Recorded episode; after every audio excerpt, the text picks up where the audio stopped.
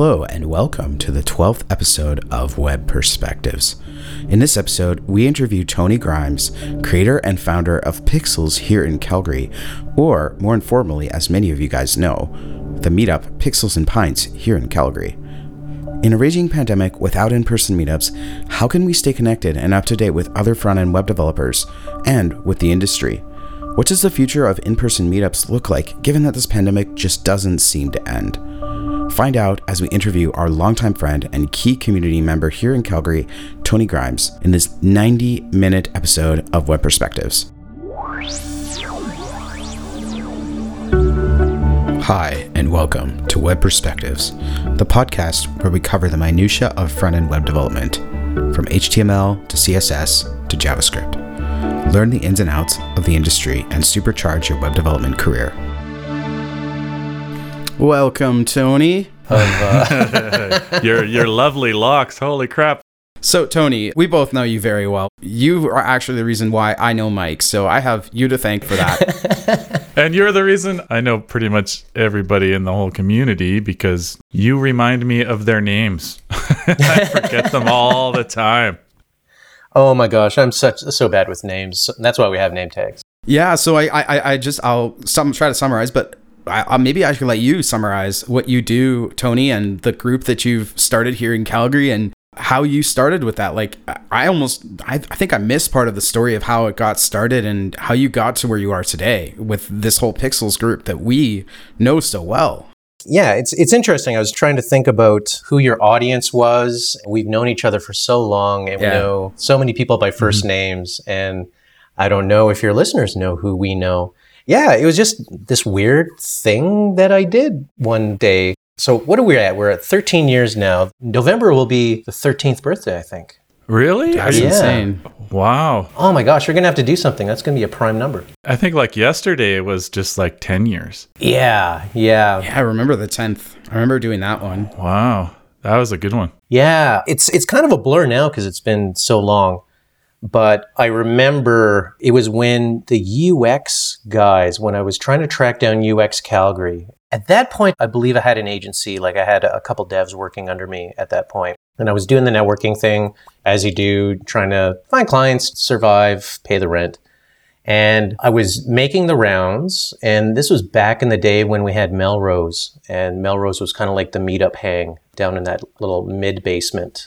They all had the same kind of format where you show up, you put on your name tag, you do a little bit of mingling at the beginning, and then they have two or three presenters, and they're done, and then you have a little bit of mingling. The way my mind works is I'm not a very auditory learner. I think when I'm in a lecture or something like that, I daydream. I just lose track of things. I blame church because I would go there and I would be basically daydreaming the entire time. And it would feel like I would have that same feeling when I went to these lectures and presentations. And I thought, man, it would be really nice if we just had nothing but mingling. We didn't have an agenda or anything like that. And I copied the format of green drinks. So I was also a, a, tree hugger doing my degrees in environmental biology. And I just loved that format. And I was one of the volunteers for the name tag table. And Cody, he was one of the organizers back then. And I invited him out for coffee and he just kind of ran me through the format of green drinks, why it's like that. And he said, yeah, you start at five to catch all the people who are right out of getting out of work and they don't want to go home and they're just already downtown. So you start at five and it's just mingling because that's the format of Green Drinks. It was a franchised kind of thing, so you had to follow that format. And you're allowed to do announcements for a little bit at some point in the night. The way that they did it is that it would it would go until nine. So we would start at five, go until nine, and we would do announcements at seven o'clock. This is Green Drinks, so the people can go home, have a chance to have dinner, come back downtown and hang out. And I thought, wow, you know what? I really enjoy this format, so I'm going to try it with Pixels. And I didn't know what it, it, was going to be called Pixels and Pints. So I didn't actually do anything about it. It was rolling in my head for about a year, year and mm-hmm. a half. I can't remember. And I remember the specific moment where I was. I was sitting in my chair in my bedroom. I remember the layout of my room back then. I had a roommate. And I'm going to be honest, I was uh, not sober. and, and it just popped into my head like, pixels and pints, bam! And I wrote it down, and that's the way I kind of run all of my stuff. Nothing really takes off until I have a name for it, and I've known long enough that you can't fight it. You just you just kind of think about it; it'll just come to you, and you, you just have to have a pen and paper ready to write it down. So as soon as I had that, yeah, the rest is history. I signed up for Meetup. I started the group. I remember very vividly my first day uh, on that first event, and I was terrified absolutely terrified. And we had name tags that weren't the mailing labels that we do now. They were the kind that had the little safety pin with the oh, plastic, and you had right. the little inserts, and you bring them in and out. I learned very quickly that's very expensive because nobody brings them back. So uh, I had to change it. But that on that first one, I remember like picking those up, going to Staples, and reading all of the meetup instruction manuals and tutorials on how to do a meetup and everything. That was at Vicious Circle, which is foreign concept now. Yeah, and then Mike was at that 1st mm-hmm. one. I was, yeah. No way. Yeah, and I believe I, I do not remember you being nervous at all. To me, you were like the coolest cat in the room, honestly. I was terrified. I was so well, so that was that was one of the things it, it, people didn't realize about me is that I was a very shy and nervous guy. Like, you know, I did crack jokes and stuff. I was a bit of a class clown. That was mostly mm-hmm. like a nervous tick, basically. Yeah, set it up. We set up the name tag table. I remember we had 12 people show up. That was back in the days when, you know, it was all about bench tables. Yeah, it was in a on a November, no particular day that I decided to decide to do it. I was like, all right, we're just going to do it now. Hmm. And the rest is history. Meetup did all the rest of the work. Like it just had a repeating event. And if they didn't have that feature, I don't know if it ever would have taken off. Oh, wow. I'm not one of those people that has the task list. If it wasn't for the Meetup system to force me to do this every month, I don't know if I would have ever done it. And that was it. We we didn't even have announcements until much later when we had DJ. He was working for the Open Data Initiative for Calgary and he just mm. asked one day, Hey, can I make a couple announcements at some point? I'm like, yeah, sure. So this was like months later. And we quickly moved from Vicious Circle to the Hop and Brew. So we were upstairs and I just, hey, stand on this chair. And he did the announcements and everybody loved it. And like, hey, why don't we do announcements? And that's when I started doing the, I don't know if we did the call for talent until much later. I remember some call for talents at Hop and Brew. Yeah. Yeah. And I copied that from Demo Camp. Oh. So Demo Camp used to have those. I can't remember when the call for talent, like the name of it popped in my head. Maybe Demo Camp was calling it that. I, I can't remember that far. It's like so so long ago now. Two things happened there. Number one, I got better at public speaking. And number two, that's when Pixels would forever be mine because it's it's very hard to to hand over ownership of a of an event when you have to do these announcements at seven o'clock every month, and it, it just mm-hmm. adds the barrier to entry for anyone else to take over. Because you know that's when Dave came in and yeah, um, Dave, he, Dave Luke, right? Mm-hmm. Yeah, yeah, and mm. he this was pre JavaScript, so he was my co-organizer for a bit. Is that right? I didn't know that. Yeah, yeah. So he would co-host mm-hmm. the announcements for me. I would be mostly the announcements. He'd be my straight man, I guess. We did that for a while, and then we kind of chit chatted about how he could start something up. I was like, well, you know how I do it. I don't know if JavaScript is the right way to do that. So mm. he, he kind of did his own thing with the JavaScript meetup group. And yeah, he got oh, who was who were his uh, co It was Eric, Eric yeah. right? Yeah, Eric Krisky. Yeah, and, Eric was there for sure. Yeah, and one of their lead, one of his lead devs, they were all kind of mm-hmm. in cahoots, and they started doing the the lecture style. And you know, he's he was still mm-hmm. you know hanging out with us, and yeah, we just kept on doing it. I gradually built up my equipment, I had the speakers, and that was Reg, a lot of Reg's stuff. That was back when uh, we were we had a little office space. At some point, we had an office space at the old Y, uh, community Ys. Reg and I just kind of moved in together, so to speak, and he had all this gear, and he let me borrow a bunch of his stuff. So kudos to him. He he kind of got me started on the pro stuff instead of me screaming into a room of staring faces and yeah, newspaper. Yeah. yeah. In hindsight, like it didn't seem like you know I was doing anything special, and it, it just I knew going into it that knowing me, the only way that I would be able to do it long term is with that format. Like if I had to find a presenter every month or something like that, it wouldn't have gone very long. But as it stood, all I had to do was just basically book a room, make sure I had enough name tags. And back then it was the pixelated pint glass. I just took an image off of Google Images and I threw it through a filter in Photoshop and made it all blurry and nice. stuck that on the on the name tags. I knew it was kind of turning into something special when Drew Foster came up with our logo. And it's like, hey, I made this for you. He kind of did it as an appreciation of setting it up. And it's been our logo ever since. It's an awesome logo. Yeah, yeah. He did a great job with it. And yeah. It's served us well, right? Like yeah. Yeah, you you totally notice it anytime you you see it. You know exactly you know where you are, and mm-hmm.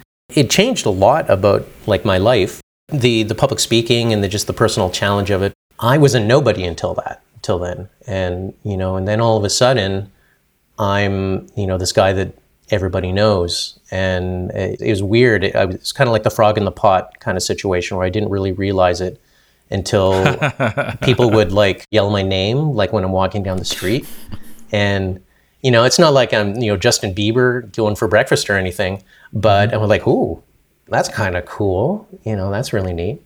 And yeah, and then that was it. It was just cruise control. We just kind of gradually built it up. It was 12 people a week, 13 people, 19, 21. And I realized I didn't like the bench tables.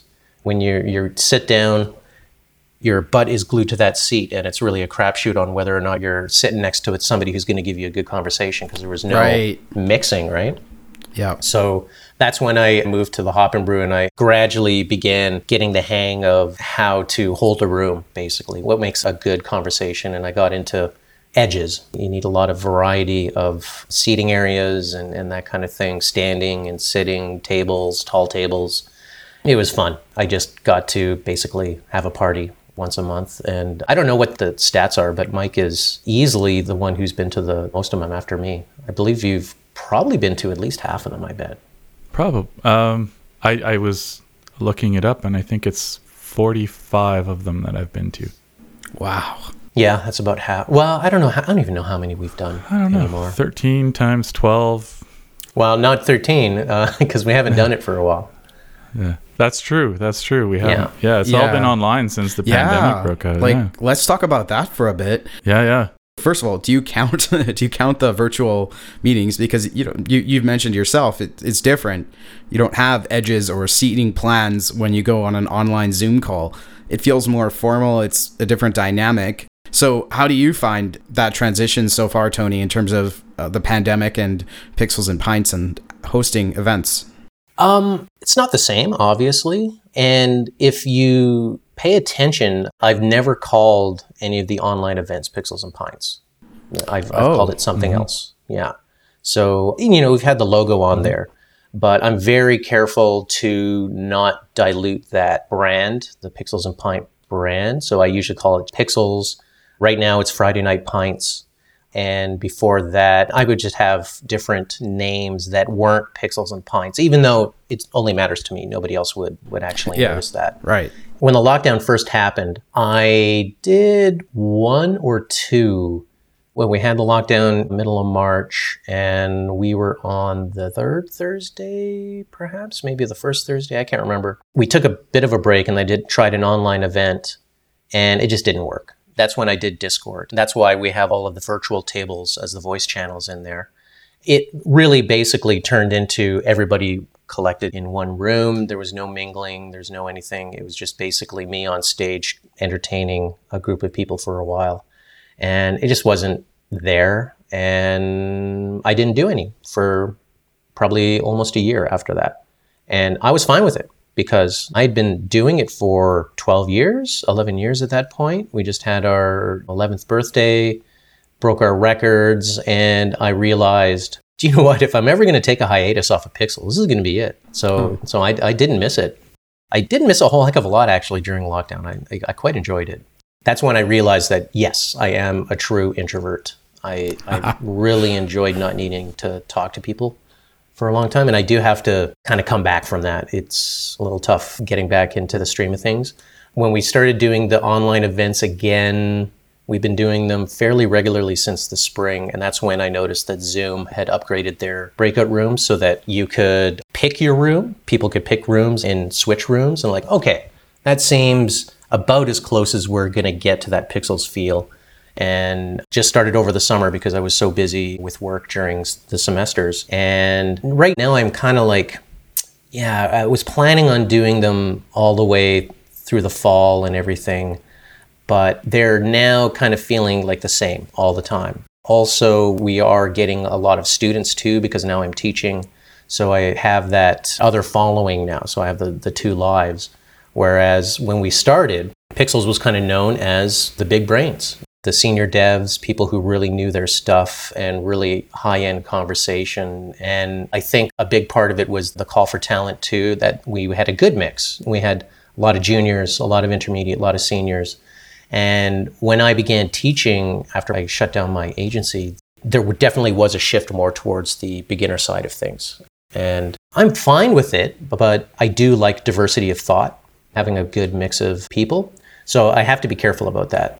So now we're doing the Pixie Pit. We're just leaning right into it because we're not going to have in person for a while. If we do have one, it'll be late spring, summer when we can do one outside. We can book a patio for Stampede or something like that. But I can't just not do events. I can't just let things dwindle at that point. I do have to stoke it a bit. So now I'm trying to figure out that this is kind of how this all shaped up. Stop talking to Mike.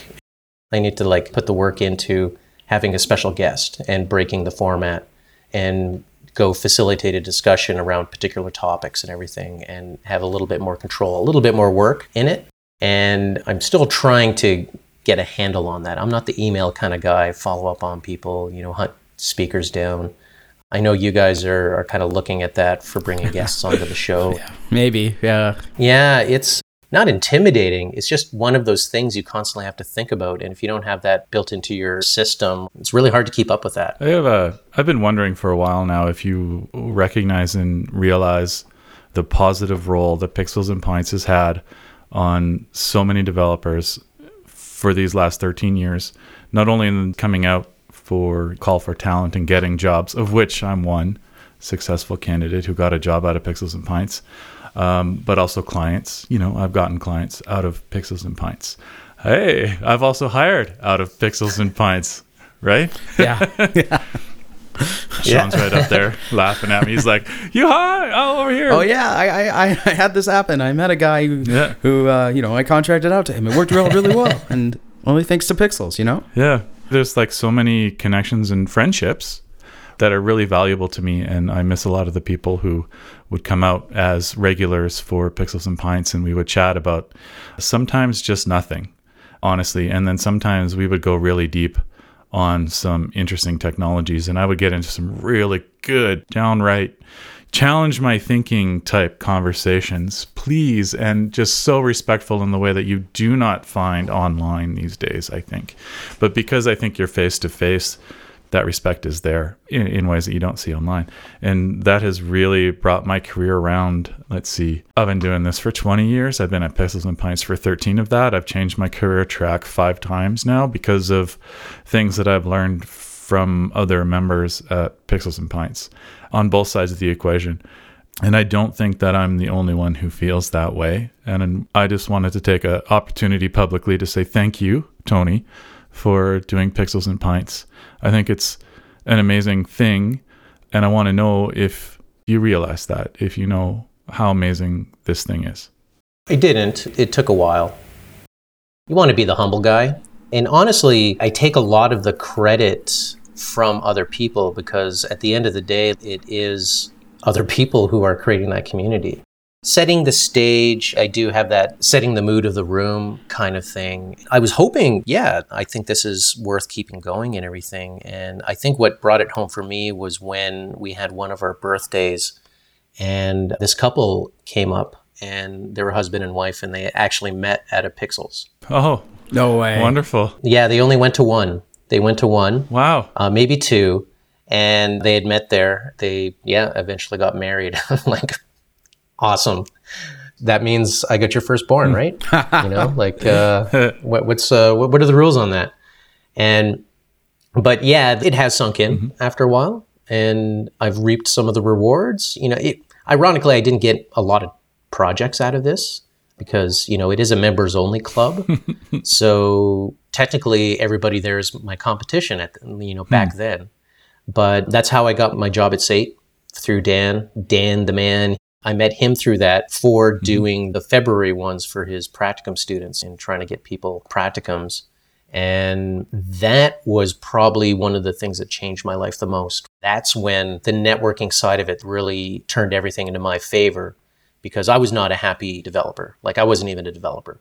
Like, I started developing when I first started my career, but when I gradually got the clients where I was doing it full time, I couldn't do it by myself. I had to hire people. I learned out of a book, out of the PHP mm-hmm. cookbook. Yeah, I was an amateur basically. And my first hire was a computer engineer. And I looked at his code and then I looked at my code. and I was like, well, Andrew, you're coding from now on. And I took a back seat and I became the business owner and I stopped coding. And one thing led to another. You're successful, you have your highs and your lows, your feast and your famine. And after a while, it just wasn't fun anymore. It wasn't my thing. And luckily, I met Dan at the right time. He was looking for an instructor for some of his students. And I said, yeah, let's give it a shot. And I don't even know where I would be if I was still in that same position doing something I didn't want to do. And then we hit lockdown. I most definitely would have gone bankrupt. I'm one of the lucky ones. Teaching in the coding industry right now is like a big boon. And everyone's trying to jump into our industry. And I'm just lucky. I love the work. And I'm now back into coding. I'm actually a coder again. I was a PHP dev. They hired me to be PHP Laravel, and they switched the program a month later. Oh wow! And they asked me, "Can you teach Node?" I'm like, Of course I "Yeah, can." totally can teach Node." yeah, I went directly to Udemy and, and signed up for JavaScript and Oh, weird yeah. parts, and uh, and then he also had a uh, a Node course, and and so Tony Alicea totally saved my butt. then I went in and began learning JavaScript to a level I never thought I'd know it. I'm still intermediate. I wouldn't ever consider myself senior, but you know that all came from Pixels, right? You're humbling yourself, Tony. I've worked with you. We used to teach together. I don't know if Mike knows this. We used to work together at Lighthouse. At one point in time, we both would be TAs for Lighthouse. Well, I knew you were both with Lighthouse, but I didn't know at the same time. Yeah, no, we we had uh was it Oh, really? Wow. the uh, Edison right back w- when we had the Edison, and I remember, didn't you do a lecture and then maybe I did a lecture too? I don't remember. I think I did a lecture and then you did a lecture. I no, I don't. I don't know. I didn't do any lectures. I was only mentor at that point. Really? I believe I wanted to do teaching, and I was on. They were trying to get me in there, Yeah, I remember that. but the main thing with those style of boot camps is CSS is kind of on the side, right? Definitely. Yeah, and HTML. Yeah, if anything, they cover it for a week. And that's really my specialty is CSS. There isn't a lot of opportunity, let's put it that way, to teach the stuff that I want to teach. You know, like I do love the JavaScript, but oh my gosh, do I ever want to teach just CSS? If I could teach CSS all day with a little bit of JavaScript to a little spice, I would be a happy camper. I feel like I feel like we're like like just vibing so well right now, Tony. I feel the same way. that was that was me, and I would help students do CSS, or they would always come to me for the CS. Oh, maybe you sometimes. I don't know if you remember this. Oh, yeah, those no, were the I- days. Like CSS, teaching CSS is fun, and then I know people don't like CSS at all. There's people who would not want to spend an hour of their day on it at all, let alone 15 minutes. Maybe we're different. We're outliers. Maybe we just love front end. I don't know. But I remember that. Yeah, like CSS was kind of on the back burner for that curriculum and still is now, I think. Every boot camp that I go to, there's not a lot of it. Yeah. I'm lucky because I'm the I run my program. I do 10 days of HTML CSS Oh, that's awesome. yeah, I love it. I love doing that. We have to not teach React and, and all that stuff. I like doing it that way. I don't really agree with the tendency of a boot camp to jump right into React. Oh, beginners. It's Yeah. just, and that's that's a real problem. yeah. Tell our listeners because I'm sure our listeners are really curious. How do you introduce somebody who has very little experience or little to no experience writing websites? What's the starting point? Do you just say, "Oh, this is the HTML element, this is the body," and then you work your way down, or what's the approach for that? Um, I don't even do like the way that I look at it is everything has to be visual. That's why I think why I like the CSS side of things. Right. The problem with a lot of this stuff is that with the browser, because of the way you know the standards are set up, everything is backwards compatible. Anything Right. that goes into a browser browser is always going to be in a browser. So it is such a messy environment, and there's a thousand ways to do one thing. And the one thing I learned about learners is that beginners, you can't give them options. You have to give them one way of doing things because there's convergent learning and divergent learning. Convergent is like what we think of as school. There's one answer to a question. And then there's divergent learning, where if you had a divergent test question, it would be well, the Malcolm Gladwell example from one of his books is uh, name all the things you can do with a brick in one minute. How many uses for a brick can you come up with? And that's a divergent question. So it's a creativity question. And as an expert, as somebody who knows a particular domain, there's a tendency to want to teach everything because you're so excited. You're, you know, they're going to be amazed by all this stuff. But we forget it's been a while since we've had to learn code. And learners can only learn one thing at a time. So when this is what I love about teaching is the challenge of understanding what state a mind is in when they're learning. When do they get to the divergent side of it? So you have to give them one way of doing things. So one of the examples would be horizontal nav. Just give them Flexbox. And there's a tendency to teach them the old way. This is how you used to do it Inline block. with floats. Or float, Yeah, and, yeah. yeah, floats and uh, inline block. And they say, just in case you see it in industry. And like, no, you don't do that. You teach them one way, only teach them that one way. And then you teach them something else one way and you chain them. So the way that I would do somebody who's a complete beginner is I would teach them visual hierarchy in Google Docs.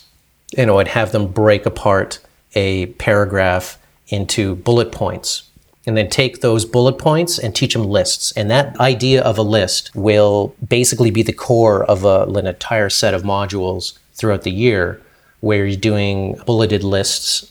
Or actually, we would do Google Docs. And what we're doing this year is we're doing Google Docs, then we're jumping to Markdown.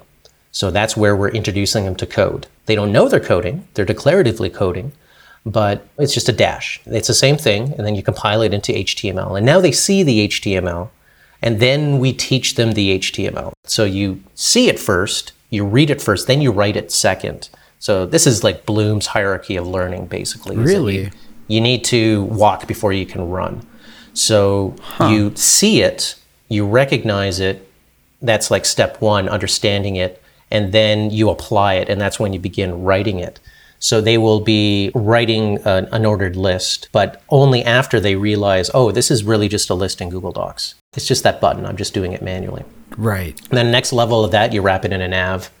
And then the next level after that, you wrap that in a header with a logo and you nest your Flexbox. And after that, you can do a number of things. That's where it diverges. So once somebody has gotten to that point, you're done giving them the one way because they'll understand the underlying concept of structure, taxonomy of HTML. CSS is really all about selectors, but it's still declarative. You learn the cascade, that kind of stuff. And once they kind of have their feet grounded, then you begin giving them the divergent ideas of like, okay, now that you have this list, now what else can you do with it? And you go back. You go back to the bulleted list and you have them replace the bullets with an image. You teach them pseudo elements, or actually, the way we're doing is we don't have time to teach that. In the morning, they have point A. At the end of the morning, they have point B. They have lunch and they have three options C, D, or E. Which one are you going to pick? And they will be different enough, but they'll still be related to the morning's lecture. So it could be pseudo elements if we were talking block quotes or something like that. And okay, let's do all block quotes with a pseudo element is basically an opening quote, really big, off to the left, absolutely positioned. And you do that only after you've done very linear, step by step, one way to do things, and then you open up options to them. At least that's the theory right now. I don't know. We're that's what Ash and I are working on for this semester. So, if there's somebody out there and they're considering getting into a program like the one that you teach, what would you ask them to consider? What should they be thinking about in terms of should they or shouldn't they get into programming and taking a course like yours? I would say just give it a shot. We just had our orientation yesterday, so we just started day one of official teaching. And I, I told them that a lot of you guys, you're going to realize quickly that you're not in it for coding, you're not a coder. And I tell them that's just imposter syndrome. That's the first thing that we learn as an instructor how to stop that. I tell them, like, stick with it. This is three and a half months of your life. It's a drop in the bucket of where you're at. Just stick with it. Like, it's a certificate course. You've paid to be here. Spend the time because you've already spent the money. And worst case scenario, you come out of this knowing Git, and that will make 99% of the people that you know just be amazed by what you've learned, right? Like, you can go into this program and you feel like a piece of shit the entire time, like I'm not learning anything. What I would love to do is have two concurrent cohorts that are staggered so that the next cohort starts halfway through the cohort that came before it. And then we get that first cohort to mentor and maybe even teach some of the second cohort. Yeah. And they'll see right away how much they've learned. Didn't we have that at one point at Lighthouse? I think we did end up doing that later on towards the end of my tenure uh, as a TA there. Remember, we had two cohorts at one point in the co working space, and one of them was like two months ahead of the starting one. So sometimes the students would commingle and they would share learnings about the exercises and, and so on and so forth. And we found that pretty helpful because there's nothing like learning from the future you two months later, right? mm-hmm Yeah. And I really like that because it teaches the people who started first, like, oh, yeah, I used to be like that. Wow, I actually have learned a lot of stuff. And I really love that idea of mixing, mingling. Yeah, that's just one of those things about those boot camps is that it's so short. There's not many other good uses of your time. Even if you're not going to work the ladder, become a junior, intermediate, senior, you can go into that program, come out of it, go back to your old industry. And what we do is very horizontal. It applies to almost every other walk of life, every job, every career that you could ever be in. And just the fact that you know command line, you know Git, you understand the phone that you're looking at for like six hours a day, right? That's kind of what brings it home to me. I know you came from a non technical background, and that has always impressed me, Tony, because I remember when. Well, even when I first came to Pixels, you presented yourself as I'm not I'm not a technical guy. I don't know how to code, and that was six, seven years ago, maybe maybe more. I've known you for a while, but now you've sort of transitioned to more of an instructor, more educator, and you said you get your hands dirty. So, what would you say the main differences between the you seven years ago and the you now? Because we talked about, you know, if you, had to teach yourself something three months later, what would you say to yourself now that you've overcome that so called imposter syndrome? Well, what I would tell myself, number one, because I was a coder. Like the reason why I didn't come from a technical background was because I started so early, right? Like it was late 90s, early like 2001. Our industry, what didn't exist yet. I didn't come from computer science. I was going to go into med school.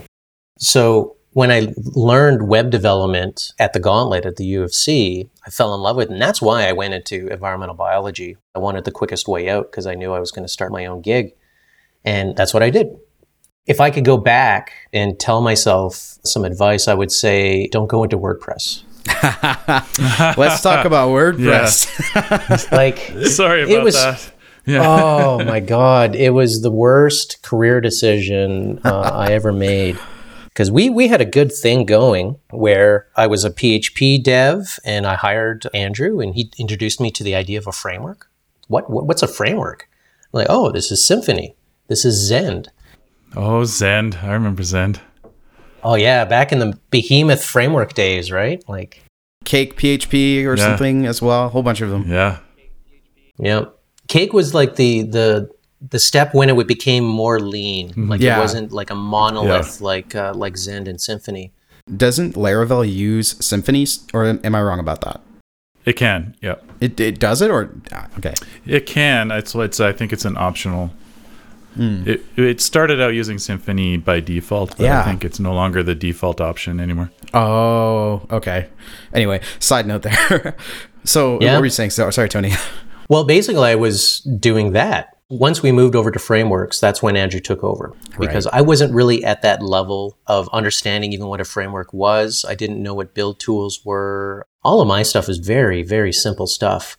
And when you get into the frameworks, sure, you get into patterns. And I didn't understand those patterns and Andrew did. So for the good of the company, I took a step back and I kept on doing what we were doing, which is fine. It was, it was, great. I enjoyed working with the client and Andrew hated working with clients. So I did all the scoping.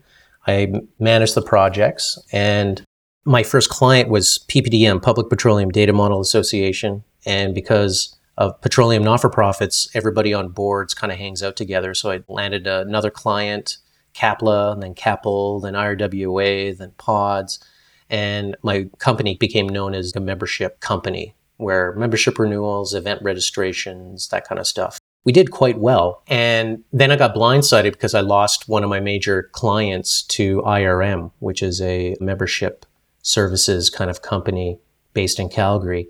And I didn't even know these guys existed. And this was a SaaS, basically, software as a service. And mm. I got scared.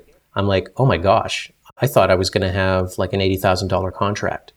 And no, apparently, petroleum not for profits in the oil and gas industry, that's fine when it's $90 a barrel. But, you know, now they've decided to spend $5,000 a month on somebody else's system. And to me, the writing was on the wall. And I thought, oh man, I got to pivot. And I went the wrong way. I went, I went to WordPress. And yeah, if I could go back in time, I would stop doing that. And I wasn't even a dev back then, even then it was in very slow decline as my soul just kind of ground to a nub a little bit. And yeah, I just kind of let my company die. And luckily, I got into the teaching. I would probably would should have gone into teaching a lot sooner. Like it was already there. Like I was doing the Pixel Academy. I was already going in that direction, but I should have gone into it sooner. Now I'm coding. My love of code has nothing to do with a job. My love of code is self-expression, creating something that I think is beautiful you know, that's why I love the CSS side of things. And when I have the time, I need to upgrade my skills and I want to upgrade my JavaScript skills. Like I got the higher order functions and all of that, but now I need some higher architecture type stuff. So I want to get into finite state machines because I want to build board games because I, I miss all my friends.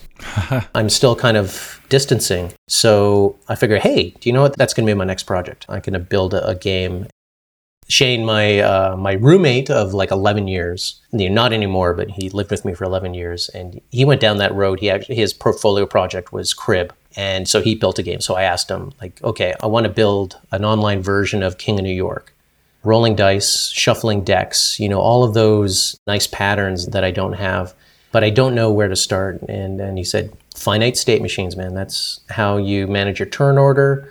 It's how all games are built nowadays so do that. And I was looking it up. I loved it. And then school started.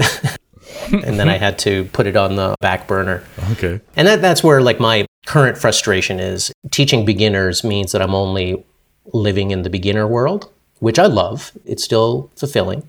But sooner or later, I need to break out of this and I need to really follow my passion or start a school that teaches intermediate programming, which I don't even know if that's needed if there's even a need for that. When you get to a certain level, you can just learn on your own, do the Udemy thing, study on uh, at your own pace kind of stuff. I don't know if there's really a, something there. I don't know. Who knows? I think Chris Coyier does a does a series like that called Front End Masters. Have you heard about that, Tony?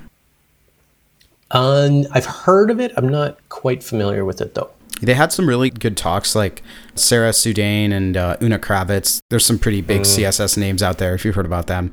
So they've they've done some presentations. There was a whole long course about Gatsby, and then there's Level Up Tuts. There's a bunch of these intermediate courses, and they're really interesting. I've had a chance of taking some of these courses, and boy, do you learn so much. It's a huge journey and you can learn a lot. It's the same value, I would say, of getting a contractor to come into your workplace and give you a lowdown on some new technology, whether it's some kind of a view library that you don't use or some kind of CSS stuff that maybe you didn't know about before. Maybe you're not using CSS Grid and then everybody wants to kind of learn that and what better way than to have a course that the whole company does and then everybody has to do this course and we, we have that sometimes in my company we have to do certain courses. We had to do one on SQL. We'll have to do another one on security. So these things happen, and then they have contractors that come in and do those courses. Have you thought about maybe going into that, as in doing those sorts of corporate level instruction? I could do that, but what I don't like about that model is I have to deal with clients. yeah, right. I really have learned to appreciate the position I'm in where my client is my students and I'm still building software for a client, but they don't know what they need. They just will consume whatever I build them and they will pay me for it. And it's amazing because I have 25, 26 clients at a time. And sure, I have this gigantic broker called SAIT who's taking like, you know, yeah. 80% off the top. But you know what? My position right now in that program is I can teach whatever I want. And we're now redoing the outlines and everything like that. So I have a lot of power with what I'm teaching and what I think my students should be learning. And I'm taking it from the standpoint of let's not teach React in four months. Let's think about it eight months. Yeah. So I, I look at my program as a beginner step. If they left, they could maybe not go to a boot camp, but they could learn React like that, right? One of my students learned React over the course of, he was one of my top students, of course. Mm-hmm. He was learning React while he was taking our program, got a practicum with a company that had a React app that was embedded in an Excel spreadsheet, which really? is crazy. Whoa. Yeah, as a plugin. I had no idea that could even be done. You can do that? yeah. But he didn't have a mentor because this company only hires students because right. they like the rate, which is they don't have to pay them. And he didn't have a mentor, so I matched him up with Justine. Oh, Justine. Love Justine. Yeah, yeah. So Justine's Justine's awesome. Yes. We'll have to have her on sometime. Oh yeah. Oh my gosh, that would be such an awesome episode. yeah, yeah, yeah. Let's make that happen. Yeah, well, she even volunteered, so I'm having to coordinate that one. Yeah. Oh my gosh. She, you know, preaching to the choir, she's amazing probably the most senior dev that I know, I think, when it comes to React. Oh, yeah. And so I matched her up with my student. And now, like after, so he graduated in December, got the practicum in January, mm-hmm. and by April, he's now a junior dev at Hellsim. Right on. So nice. he kind of proves the model if you're talking about top students. He definitely knows how to learn, he's not afraid of problems. So that's another side of it. If you're not quite there, if you don't think you can do it, if you're running away from problem solving, it's going to take longer. But I think from where he started and from where he ended up, it was about eight months. And I think that's like a healthy model. But who has twenty five thousand dollars to do that, right? Like a like a boot camp already mm. is like eleven k, nine to twelve k, something like that.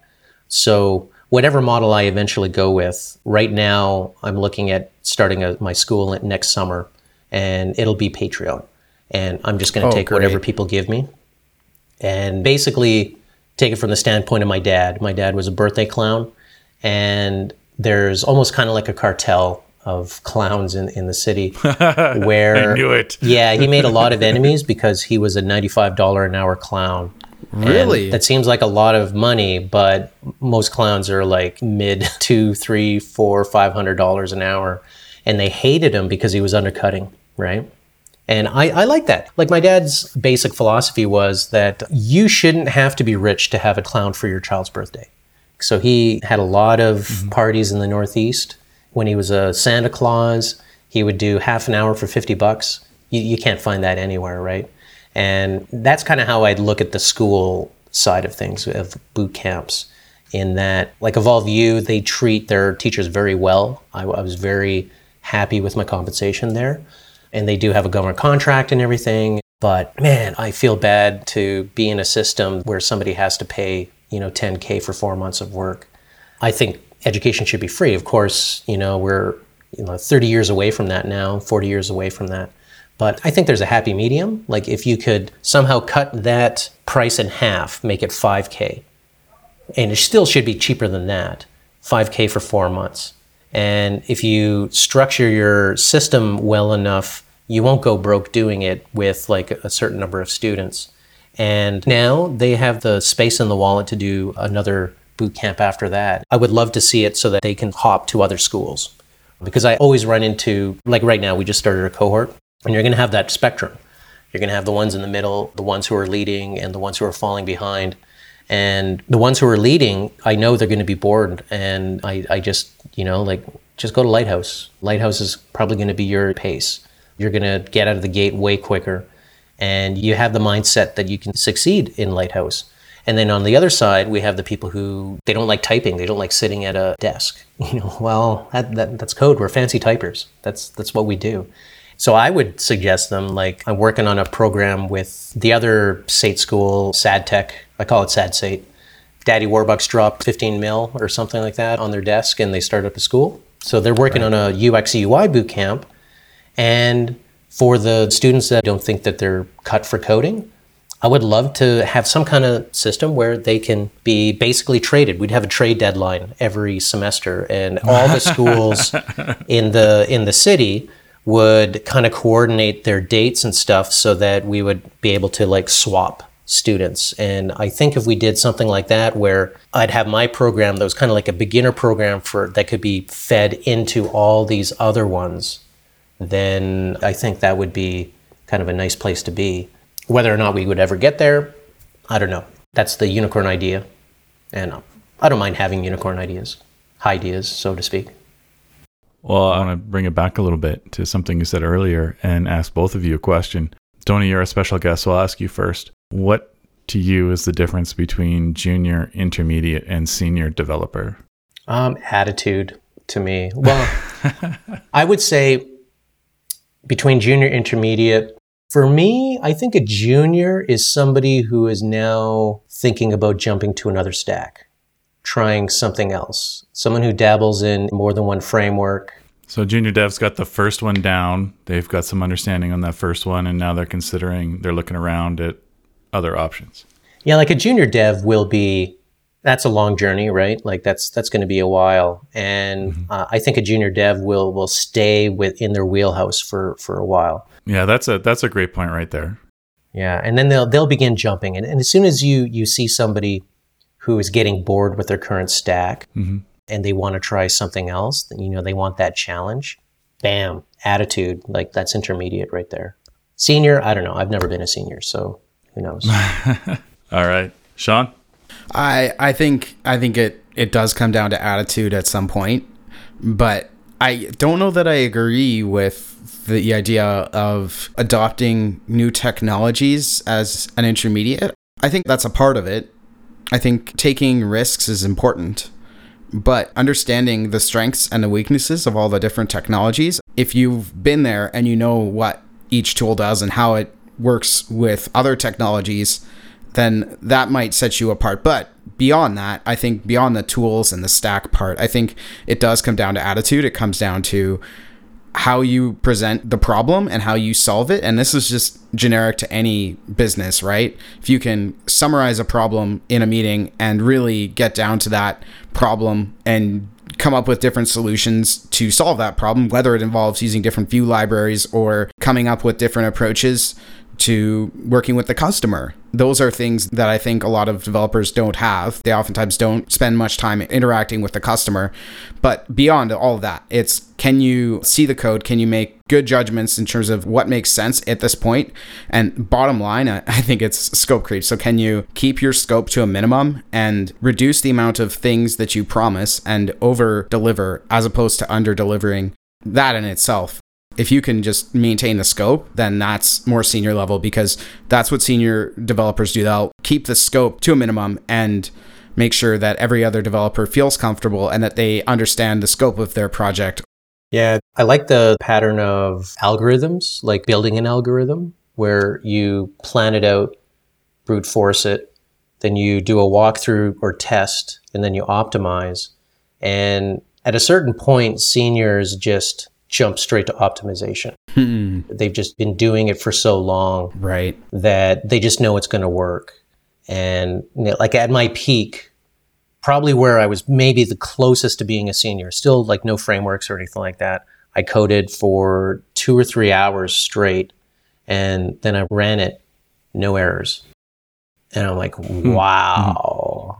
Yeah, it it did exactly what it was supposed to do And that's when I was just like, it was three o'clock in the morning. I'm like, yeah. And the high that you got, I felt like Hugh Jackman in Swordfish Yeah. when he was uh, putting those cubes into the digital thing. I don't know. If you, do you guys remember Swordfish? I'm working on it. I need four more monitors. like if I could go, like we need to do like a, a gallery of uh, of movie coding or something like that. There's a thousand of videos online that probably do it, but th- that was the Hugh Jackman when he he put his ninth thing and it's just a montage of him just like yeah, and he's doing the thing and he's like, you know, he's in the groove, and that's what I felt like that Yeah. one day, and it never happened again. But uh, you know, whatever. I think there's a lot to say about that, like the quick wins. As you work more towards your goal as like say senior or intermediate level, I think a lot of us developers deny ourselves the opportunity to feel proud of ourselves, to feel that sense of accomplishment when we do something effectively. When we write our tests, we go from red to green. We have our integration tests and we have our acceptance tests and we, we do those things. And we know that we have quality assurance in our software, in our code, that we oftentimes just skip to the next thing and we don't give ourselves that pat on the back and tell ourselves that we've actually done something really cool. I think that's why maybe I've gravitated more towards front end work because it's very visual. And once you get something to work, when you get that checkbox hack to work, when you get that invisible nav item to, to work with screen readers, maybe, or you do something and you're like, well, that's really cool. I did something really cool. But I think a lot of us skip ahead and we don't give ourselves enough opportunity to really celebrate what we've done. And I think that's kind of what we're get, what you're getting at, Tony, is like that feels great to get to that point where maybe you're writing that state machine and you're optimizing, but you did this, you made this happen. And we, we oftentimes don't feel as good about it. We just skip to the next thing and think that we're maybe not there. We, we're, we're not giving ourselves enough credit. I think the your mentioning of tests that's a symptom of a high level dev. No, maybe. Um, probably the symptom of the fact that they got hired by a big company. I've never done unit tests, and that's one of the things that I see as a, like a key skill that so many people that I run into would love to learn. Like if they're when they're intermediate, is they would love the opportunity to get into unit tests but you need the budget, you need the environment. The startup world is probably very test oriented. But if you go to Evans Hunt, you know, any of the agencies, Yeah. there, you know, anyone with a client who isn't like a dev centric client, they're not going to spend the money on unit tests. So you're kind of stuck in that area. And to me, that's the next echelon is when you get into unit tests. And I still don't understand them. Like I know assert. I, that was the first time I ever saw was an assert was at Lighthouse. yeah, I remember we taught that. Yeah. Yeah, and I was mentoring, and one of the students came up and said, like, how do you do this? I don't fucking know what that even is. and like, what, what, did you write this assert function? Yeah. Like, I had no idea.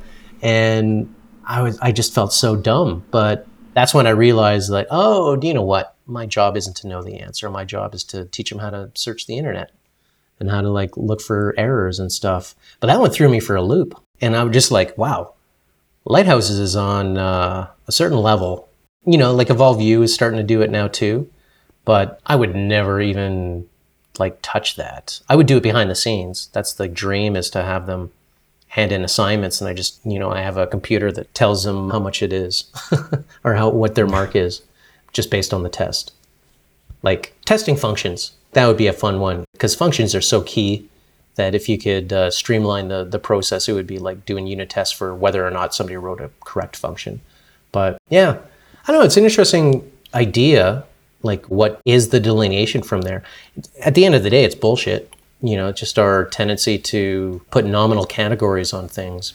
For me, like one of my goals, if I ever leave teaching, I have two options. I go back into the industry, but as an employee, you know, I would just take uh, like an intermediate position, maybe even a junior position, because I'd be doing the easy stuff for so long. But uh, just to grind the clock, work the ladder, and do what you guys do. I don't know if I could do it. It would have to be a good startup. It definitely wouldn't be like an agency. I don't think I can handle clients again. But if I had the right startup, I could maybe get back into that if, if I had good mentorship. And my sales pitch would be that I know how to teach, so I know how to learn. Your mentorship will be way faster paced. I would pick it up pretty quickly.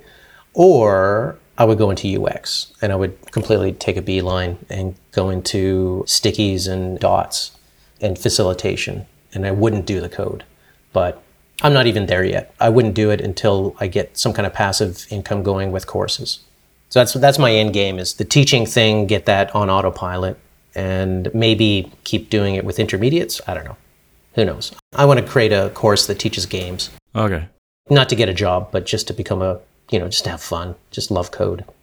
I've got a interesting derailment here. I know that Sean has been writing code evenings and weekends on top of his day job. You got me, Mike. You got me. I write code evenings and weekends on top of my day job. Yeah. Tony, I know you write code a little bit evenings and weekends on top of your day job. Do you think that is a requirement to be in this industry? Or do you just think that it's a best practice to be in this industry? Or are the three of us just crazy and uh, have no concept of work life balance whatsoever? uh, one thing I think we're lucky, and no, I don't think you have to do that. There are a lot of people who think like farmers. They just do the job. They come in, they leave, and then they have their family and they do their thing and they come in, they code. They don't have a love for it, but they don't hate it. You know, it's just another job. And that is completely valid, right? And then there's, yeah, like I, I did notice that too when we were talking about demos and Sean demoed his uh, story building app, knowing mm. that he's already got like a job. I'm like, man, yeah. I, I don't know yeah. if like I do that, but it's still all job. Like the only difference is that when I'm teaching at SAIT, it's 12 hours a day just working the job. I don't have time to work on my King of New York app. And if I did have only like a seven or eight hour day, I don't know if I would go and do my own app. I don't like sitting at a computer that much. I do have variations. You know, I have like a good bed setup where I have my cushions and I have my feet raised and I'm just like, you know, sitting with a bunch of pillows behind me and I'll, I'll code for like hours like that. In your bed? Oh yeah. Yeah. I've done that too. It. Uh, it's great. I did it yeah. in Australia. I made my invoicing app like that. It was so hot outside and I just didn't want to go anywhere. in some Airbnb, just yeah, my little laptop, right? The what is it, the 14 inch one, and just kind of and your your hands get so like cramped. I don't know if you had that. Your back gets sore. um, nah. I've got no core strength, so my back doesn't even notice anything. You don't notice it because you're you're busy coding and you're in. It doesn't know what correct posture is. I thought I was the only one doing that, but uh, proved me wrong, Tony. yeah, I, it's, it's it works for me. I do like dual display. Dual display is when I come back up here when I do have like, okay, this is a big job. A lot of my stuff is just writing, writing tiny bits of code, writing my lesson plans and, and right. stuff like that. So my little 11 inch air is fine for that. And you know, when I get tired, I just close it up, go to sleep, get back up, and code again. And then when I have to do the big deal stuff where I need to actually look like a, at a lot of code, then yeah, then I'll come back out here. But yeah, and come to think of it, yeah, I don't know if I could do a senior job. I don't know if I could just sit in a spot for that long. I need to walk around. I think it's different for everybody. Like uh, senior level is different for every company. It means something different. And Mike and I have talked about this on the podcast before.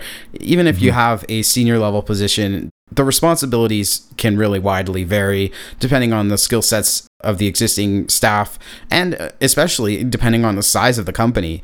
So I think you might not be giving yourself enough credit saying that you can't do a senior level or that you can or can't. It just takes some time to really figure out what you can offer and your special skill set and where your specialization can fit into an organization. I think. Would, would you agree with that, Mike? Because I think we've kind of talked about this before, right?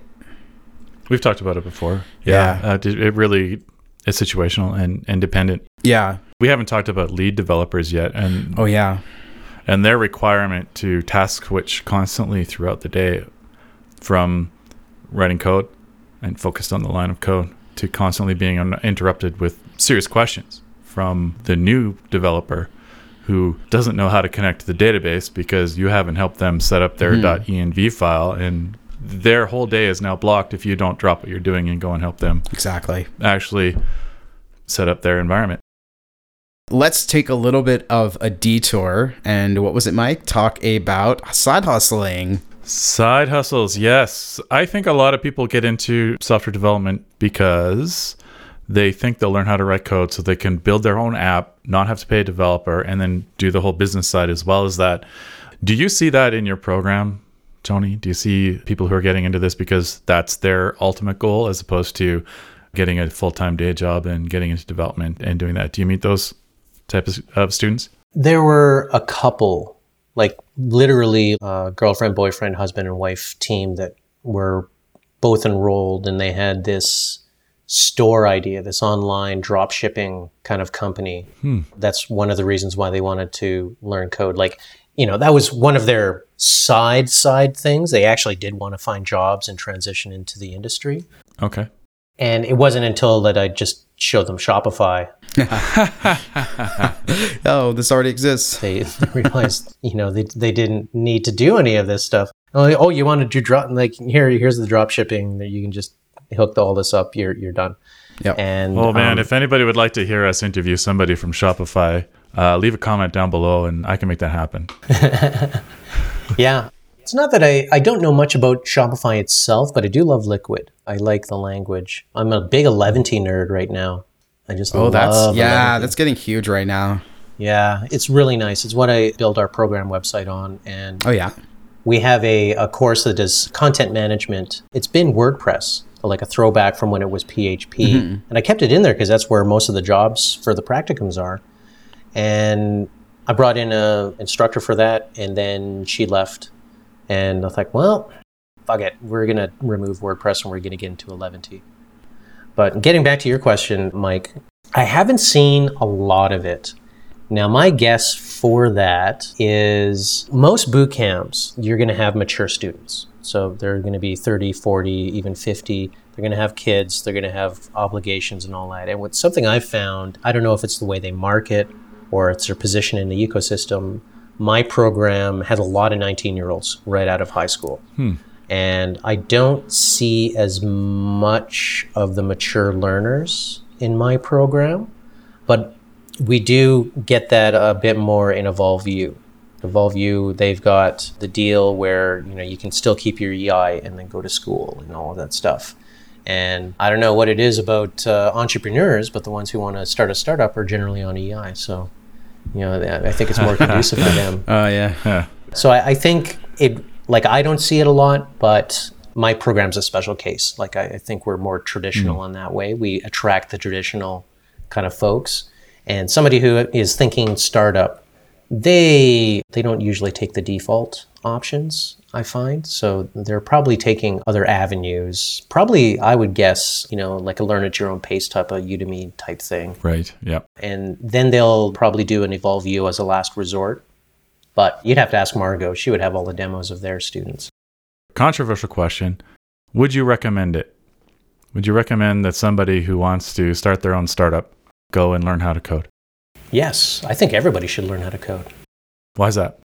Um, it's a sign of literacy. You know, this is modern literacy. I think we're teaching in grade six. They're doing it in elementary school. So uh, when I was doing some sessions with the library, I would travel to some of the satellite libraries and we did fun with code. It's great. Like all I had to do was get people interested in code. And a lot of mature learners, a lot of moms wanted to hang out with their kids a little bit more and they wanted to learn a bit of code and it was very basic HTML, CSS. We didn't even get into the JavaScript. And then it was uh, the summer, and they asked me if I could teach the teen program on that teen floor up on the third floor. It's like, yeah, love it. And went in, and I brought my regular suitcase of activities and, and lectures and everything. And I got about half an hour in, and there was this timid 12 year old girl in the corner who just kind of like raises her hand. And, and I was like, yes, yes, what, uh, what is it? And she said, um, can we skip the HTML CSS? I learned this in grade six.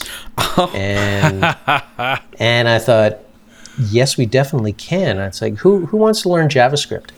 Everyone rose their hands. Oh, right wow. Really? really? Yeah. Yeah. And that convinced me that everyone needs to learn a bit of code, you know, like just a little bit. And if you're an entrepreneur and you're got your own ideas and a lot of your ideas center around software, you don't have to code your own project, but at a certain point, you're going to need to know how to communicate with developers. And the best way to do that is Yes. to is to feel that grind and be staring at that fucking error for three hours, Yes. and you finally solve it, and you get the next error, but it's still awesome, you know. Yeah. And Yeah. even as a like, if you're not going to end up coding your app, and you feel you know, okay, this is a steep hill. That's the whole point: is that you've realized how deep that industry is, and just as a business owner, you're going to respect your employees a little bit more. Like, I couldn't do mm-hmm. it, so I'm going to hire somebody who can. Kind of like accounting and lawyers and that kind of stuff. Just having that that client that doesn't do backseat design, backseat programming, that won't happen. Well, it might happen if somebody actually tried programming, but they'll have a certain respect for the trade, right? Yeah. And I think everyone should do it. Everyone should take a boot camp and do that four months. And if you never come back to it again, great. Like totally fine. But you do have that exposure to that side of the world. So when the AIs come and take us over, you know who to blame. It, it almost sounds like cars. I never really knew much about cars until I got the toolkit from my dad, and then I could start to take things apart. And then only then did I start to appreciate just how complex certain things can become. Like even putting together a door or like anything, like doing drywall. I had to do some of that growing up, and I learned as I went that these things involve more than just labor. There's some thought that goes into these things, like putting on the epoxy glue first, or understanding how to change a spare tire on your car. These things will help you in the end. And if you don't do them and you don't expose yourself to the inner workings, then you'll never appreciate all the effort that goes into them, whether that's maintaining a car or maintaining a computer, or in some cases, hopefully, maintaining a website. I remember when I was into poker, and whenever I get into a passion, I build something. Like I make something that revolves around that. And so for poker, I made a poker table. And oh my gosh, it was Man, so did I. it was the hardest thing I've ever done in my in my life. Yes. A few years later, I teamed up with my buddy Evan to build another poker table that we each have one. Mm-hmm. And it was a four by eight sheet because I made one of those big long bench ones and I wanted a gaming table just for like board games and stuff. So we did a hexagon. Mm-hmm. I figure, okay, one big four by eight sheet, we can cut it in half and we each get a table. We'll just, you know, we'll team up and we'll work on this project together. And mm-hmm. I remember when it was a bad day, you know, nothing worked right. And I was getting frustrated. And, and Evan noticed that. And he said, Tony, don't worry about it. That's making. The physical world doesn't give a shit about your goals. It's, Yeah. it's going to throw mm-hmm. things into the, you're going to get hung up on, you measured this wrong, you ran out of screws, you can't find the hammer. All of these things, it's nothing personal. It's just the universe. That's just entropy. And that is what making is, is removing that entropy from the world and adding a bit of order. And that order could be a poker table. It could be something else. And I had been a maker before that. Like I defined myself as a maker. I was into lasers. I love working with wood and all that stuff. But I really didn't get the philosophy of it, the understanding of what a maker was until he told me that.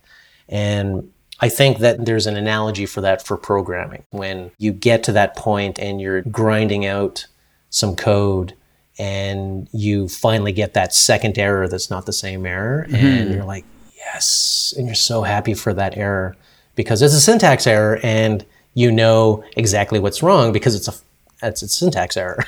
you know, then that's the greatest error ever. Like, oh, okay, semicolon, done. but now it's just like, why is this always undefined? JavaScript is broken. Yeah. There's a Yeah. bug in JavaScript. Who do I tell? Let's. Uh, I'm gonna email the V8 guys. For sure. Well, there's an interesting topic to go down. How do you ask for help in software? I think there's some rules. I think there are some best practices if you're going to go to GitHub and ask for help, if you're going to go to Stack Overflow, for example, and ask for help. Is it If you go to a colleague and ask for help, go to a colleague and ask for help? how do you do it interpersonally? How do you do it over a Zoom mm-hmm. call? Do you send them an mm-hmm. email? Do you send them a Slack message? Mm-hmm. Yeah, how how do you do that? I think uh, one of the skills that you learn real fast as a junior developer is how to ask for help and when. When do you ask for help? One of the problems with junior developers in any organization is if they look with their mouth before they look with their eyes. And that gets real chatty and real annoying real fast for your lead developer if you're constantly going, hey, I have a problem with this. Well, d- did you open your dev tools and look at the error code and stack trace down to the actual line in your code that you just changed where the problem exists? Yeah. If you have to teach them that, then it gets real annoying real fast. But even then, you know, I've always had a long held belief, and I think this comes from the long standing work with open source, is every time I ask a question, I will answer three questions.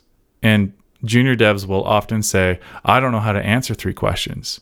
And I will tell them, What do you know a lot about that's not necessarily software development? Because you can go and help people online right now today who don't know how to make a cup of coffee in a coffee maker that you own, that you make coffee with every morning. I bet you you can find somebody who has a question about that and you can help them. And I think if you're going to be a junior dev and if you're going to be looking for help, I think there should be some parameters around that. And I'm wondering, in your experience, what kind of things have you seen that are really great, and what kinds of things have you seen that you really want to avoid? Um, well, it just so happens we had our orientation yesterday, and I have this in the house rules for the program. And Oh. so I tell them that employers look for the following skills when they hire juniors independent learning, how to ask for help, and knowing when to ask for help. Oh yeah. And Oh, yeah. the debugging thing, it's fairly based on that poster from the Lighthouse classroom from the Edison the 20 minute rule or the uh, rubber duck programming one? Um, well, here's what I've got. Step one troubleshoot. This is how you learn to code through your fingers. Are there syntax errors? Did you validate your code? Can you reproduce the error reliably? Are there any theories? Step two using the proper terminology, so domain specific terminology, search for solutions online and learn to recognize the quality of a search result. Step three, more troubleshooting. And then it kind of repeats. And then step four, talk to the rubber duck. what? right. And that's where I link to the rubber duck. And then step five, if you're stuck, ask for help, uh, but be respectful of somebody's time. So in that case, I have options of the classmates put into the Slack channel in their general channel. Because what I hate is when they Slack message me. You might be timid, you might be hmm. shy. Yes, there is a certain feeling of vulnerability as a learner when you're doing that. But there's only one of me, and there's 25 of them. So this is going to grind to a halt if I'm doing three 30 minute sessions, each teaching you how to solve the same problem.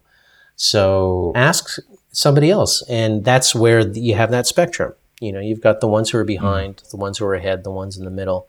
And one of the things that I need to do for the ones who are ahead so they don't get bored is help somebody up, help them up the hill, but don't hold their hand. Mm-hmm. And I promise you that you will understand the concept way uh, at a higher level if once you've learned it, you then teach it to somebody else.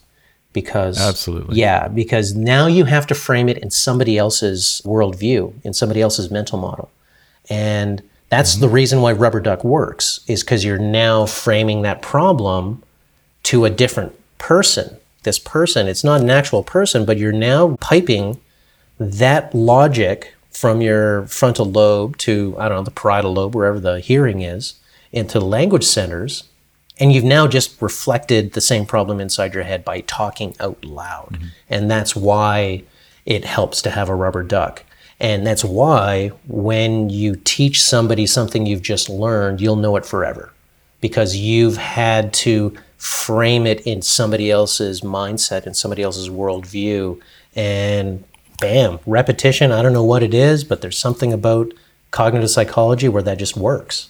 And that's why I love hiring my own students. Like my current co instructor is one of my grads who just graduated in April.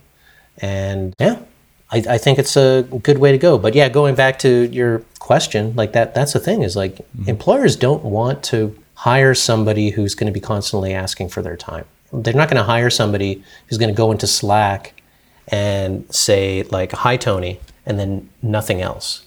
It's like, dude, this is an hmm. asynchronous messaging app. Why are you waiting for me to be online at the same time as you? Just Like, give me some code. Tell me what your problem is while I'm out for lunch so that I know that you're not stalking me as soon as I get back from lunch. It's that kind of stuff. But yeah, th- it's those things that that's my job. Like, you know, that's our job as a boot camp is to teach them those skills so that they're learning on their own and they don't suck the resources until they actually need them. And then it's not sucking resources, it's actually proper use of resources. But you know, that's the whole point. If you're mm-hmm. just getting the answers from somebody, you're not learning. You're not becoming a programmer.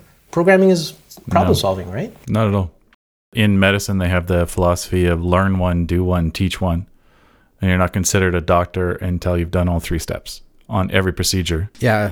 Is that like the shadowing thing, right? Yep. When, when it comes to being a lead developer, teaching is actually one of your key critical skills. And if you've been promoted to being a lead developer and you have no idea how to teach, welcome to being a junior teacher. so, Tony, you've already given us some advice on how to teach.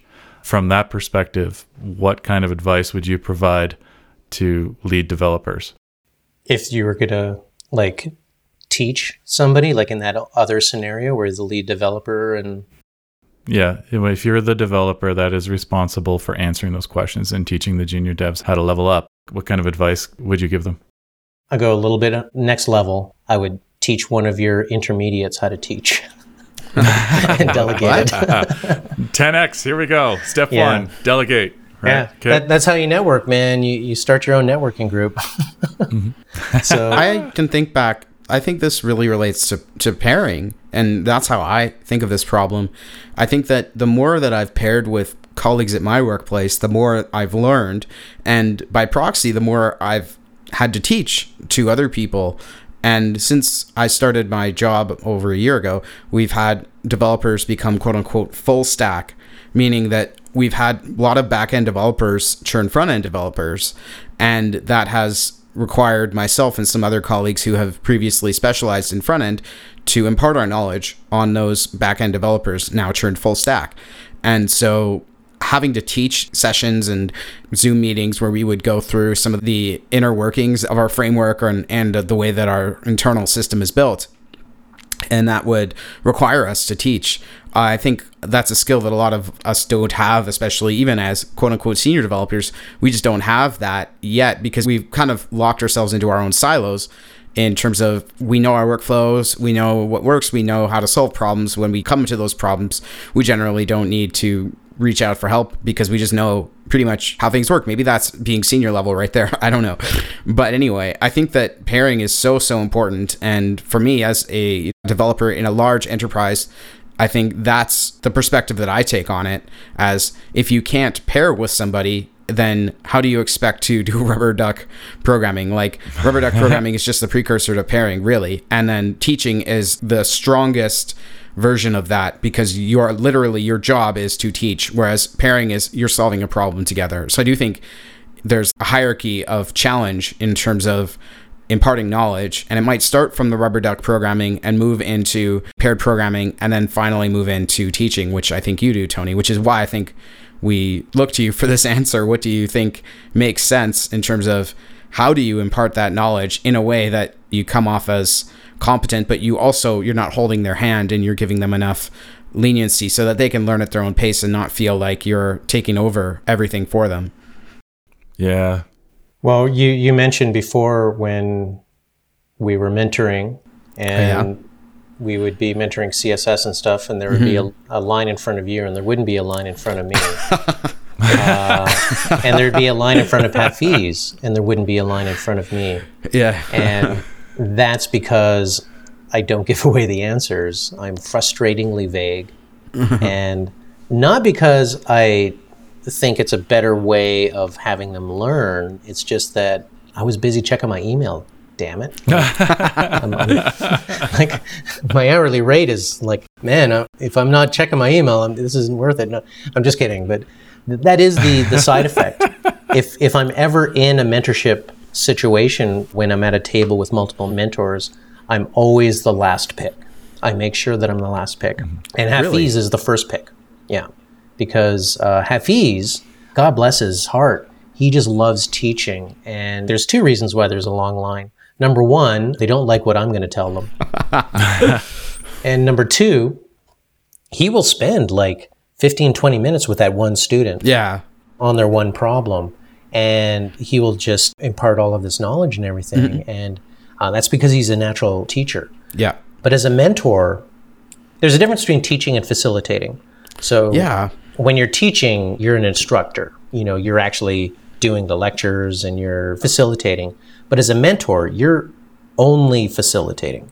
Your job is to, again, help them up, but not hold their hand. And sometimes as a teacher, you have to hold their hand. Like you have to basically, like, this is an attribute, this is an HTML attribute. What's an attribute? Yeah. What's an attribute? This is an attribute name. That's an attribute value. And you, you really have to hold their hand quite a bit. And that's a sign that they might not be cut out for the program, you know, which is fine. But then when you're a mentor, you're facilitating, you're there to help them along on their journey. And they get to choose their journey if they're more intermediate, if they're getting a little bit out there and they have those questions like, huh, okay, I got this. Now I could go this route or I can go this route. Which way do I go? Give them the answer. They're at the level where they're now in the hmm. divergent path and they're asking for a convergence of their options. Now, when you have somebody who's a beginner, they number one, if, if you haven't given them any options, they're having trouble getting from point A to point B.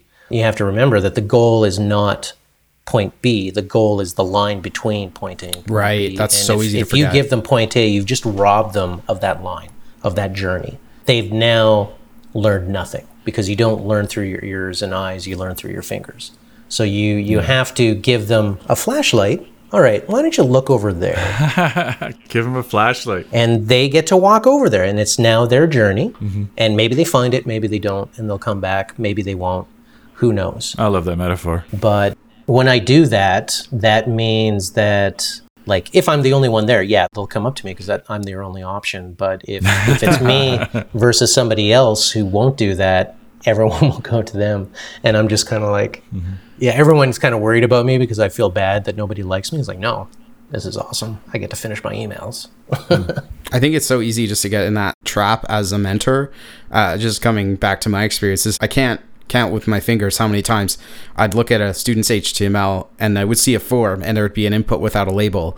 And I know that the goal of the assignment isn't to get corresponding labels and inputs. But it's a giant pet peeve of mine, and it's something that I really care about. I'm, I care about accessibility. So for me, it was the hardest thing to do to not say anything and say, oh, by the way, shine your flashlight at that input element. There's no ID, or you didn't wrap it in a label. That was so hard to do. And oftentimes, when I would do that, the student would come to me and say, Oh, I'm just so frustrated. Can't you just tell me the answer? I've just been working on this for the last 15 minutes. Can you please just tell me the answer? And I think that's what you get right, Tony. You know that it's not about giving away that answer, it's about letting them figure it out and giving them just enough that they can continue on that path of discovery to find the solution. And then they get that moment of, oh, yes, finally, I figured this out. And I didn't need them to give me the answer. Yeah, in that in that case, there's uh, I do a couple things. One of two things. I will either uh, work on search strings, like your search terms. You know what what because a lot of those are really just the fact they don't know the terminology. So if you don't know what you're searching on, you can't find the the results. Right. So Yeah, I, in that yeah, case, I, think- would like yeah. in your in your search bar, uh, search for accessible forms, and it'll be uh, you know MDN or W3 Schools. Either one will be fine in that case, and that's as far as I'll go. Accessible forms, and maybe I will. Um, That's the flashlight. yeah, and that's if the flashlight. yeah, Yeah. and if they're having some problem, I'll actually just copy and paste that link, and I'll put it as a comment in their code. When I when I notice when I notice that they don't have a label, I'll put it right in there, and that. But that's like basically me beating them over the head with it. Yeah, That was the hardest thing. That was so hard to do. That was like honestly the hardest thing about that job was keeping my head in that mindset. And that this is senior level too because when I was junior when I would see something that I was like this is wrong. There's tabs over spaces. I don't know. There's a space before the self-closing HTML tag. We should get rid of that. Like I would just you know com- like completely reformat. We didn't have Prettier but we had IntelliJ and all the other editors. You could just do that right away. And I remember making like merge requests. And like as a junior I would just like this is how it should be. like this is the way that you should write your code. And uh, I was just so cocky and like I think I thought I knew everything. But that's the thing when you're junior level, you just want to do everything. You want to like fix this one thing and fix that space and that comma. But that's not your job, right? Your job is to do this one task. You have an exercise, maybe in your curriculum, you have an exercise. You have to do that thing. Your job is not to have labels and inputs associated, even though that's a good thing to do the exercise declares certain requirements and you must satisfy those requirements and that's that's senior level because senior level means you satisfy the requirements and you don't do anything else until at the very end and then you can go above and beyond once you finished the assignment. So that was the hardest thing for me getting into that mindset of maybe like intermediate senior level and imparting that knowledge on the students that it's not the end of the world if you don't have forms correctly done. Those are the bonus marks the real marks come from just following the curriculum and doing exactly what you're told to do. And then you can shine that flashlight on exactly what the student has to do. That I don't know. you seem to be a little bit uh, disagreeing here, but that's. Oh no no. Okay. Oh, that's just my. Uh, oh, okay. That's my uh, bitch face. Sorry, asshole face. Asshole face. Resting asshole face. But yeah, going back to the mentorship, the reason why a lot of experienced senior intermediate devs have trouble mentoring is because they just love solving problems. And it's the hardest thing to do to mm-hmm. just go in and solve it for them because, you know, just like, oh, you know, I love solving the problems. And when it's a certain cohort or a certain school, that's totally fine because, like, you know, the point is not to learn, the point is to get a job or to actually just get this problem solved so they can work on other things. But when you're in the learning aspect, the boring problems are the ones you just see right there. But when you're actually like, oh, that's an interesting error, and you kind of want to just take the keyboard and just do searching, but you have to actually stop and help them through the problem solving process of like, is it a syntax error or is it a logic error? You know, and you have to ask them that. You know, you know it's a logic error, but a lot of times they won't distinguish between that and you have to like take that taxonomy and, and go down that road. And it's so hard to do that when all you want to do is just like I want to look this up. But you have to draw it out. Yeah. Mm-hmm. You have to let them understand why we're looking this up. And they say, okay, this is a logic error. So that means we can't just copy and paste an error. We have to, what are we going to do? And you have to, you know, you want to put a console log right on line 23. yeah. And, yeah. but no, they need to know that they have to put a console log yeah. on line 23. And like so much drop in dopamine as you're just like, oh, I hope you get this quickly because I want to just want to, yeah, I just want to get this. yeah. I just want to do this. Is it an object or an array? Type of. yeah. Well, Tony, thank you so much for coming on this show. Thank you, Tony. We all really enjoyed having you on. And of course, we will put your link to the Discord. It's called Pixels YYC, P I X E L S YYC. That is the name of the Discord channel. And you can find links to all of the things we've mentioned in the show notes. Thank you so much for listening, guys. I look forward to seeing you guys on the next season of Web Perspectives. Thank you guys so much for listening. I hope you guys enjoyed this episode of Web Perspectives. This concludes the final episode of our first season of Web Perspectives. Now, if you have something interesting to share with us, please let us know. We are taking proposals for people who want to come on the show. I look forward to seeing you guys in the next season of Web Perspectives. Thank you so much. I'll see you next time.